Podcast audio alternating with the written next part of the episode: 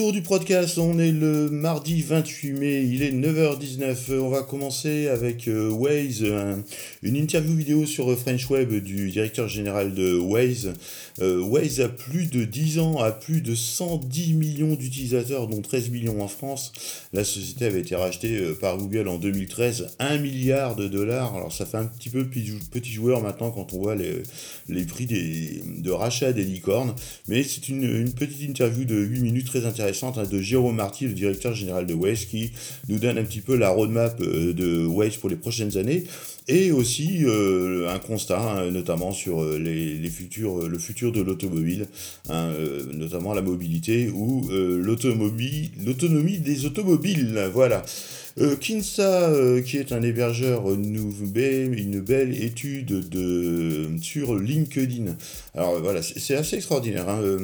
Déjà, par exemple, donc, dans cette étude, je vous mettrai le lien sur leprocast.fr, on apprend que les recherches sur LinkedIn ont plus que doublé les 2 dernières années. Donc il y avait un indice de recherche de 25 en novembre 2010 dans les trafics de Google et c'est monté à 75 en 2017, donc ça a quasiment triplé en 7 ans, c'est assez incroyable.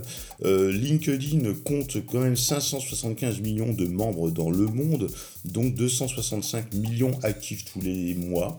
Donc c'est quand même énorme, 260 millions de membres actifs tous les mois sur un réseau professionnel qui puisse être payant aussi, quoi. Donc c'est quand même pas mal, quoi. 25 millions en Angleterre, 16 millions en France, 12 millions en Italie, on a 9 millions en Australie par exemple, et les États-Unis en ont plus de 150 millions. Donc voilà, il y a quand même énormément d'utilisateurs, c'est un petit peu au prorata, on va dire, de la superficie du pays, si on peut dire, sauf en Australie par exemple, donc voilà, mais où il y a moins d'utilisateurs, mais bon, voilà, les États-Unis c'est quand même assez énorme.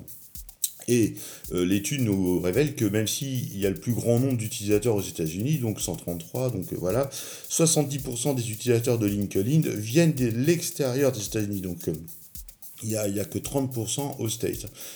LinkedIn est plus populaire auprès des hommes, 57% de sa base d'utilisateurs.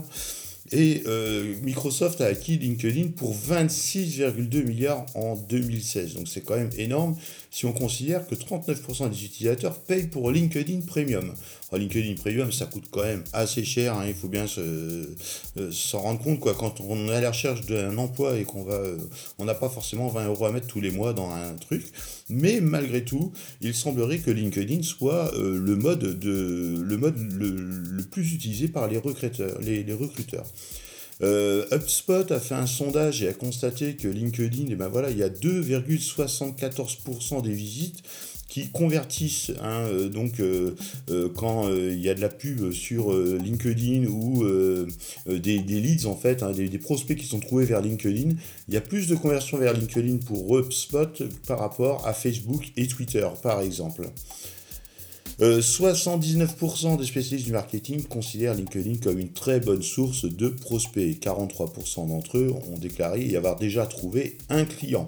Et 80% des leads sur les réseaux sociaux pour ces spécialistes proviennent de LinkedIn. Donc c'est vraiment un élément à ne pas négliger, notamment pour le marketing, donc pour la vente de produits ou de services.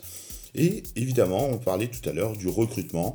Il y a 20 millions d'entreprises qui sont référencées sur le site, qui représentent 14 millions d'emplois. Donc, comme il y a 14 millions d'emplois, de personnes ouvertes à l'emploi, 90% des utilisateurs utilisent régulièrement LinkedIn, peut-être même plus que leur pôle emploi respectif.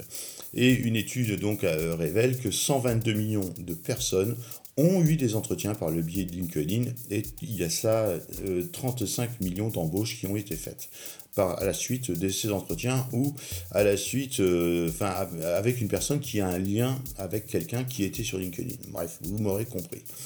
Donc 50% de trafic social vers les sites de B2B viennent de LinkedIn, donc pour eux c'est quand même la source la plus crédible et 98% des spécialistes du marketing de contenu utilisent LinkedIn pour le marketing de contenu, pour créer du contenu rédactionnel, des blogs qui renvoient vers le site, qui renvoient vers le panier, qui renvoient vers votre banque.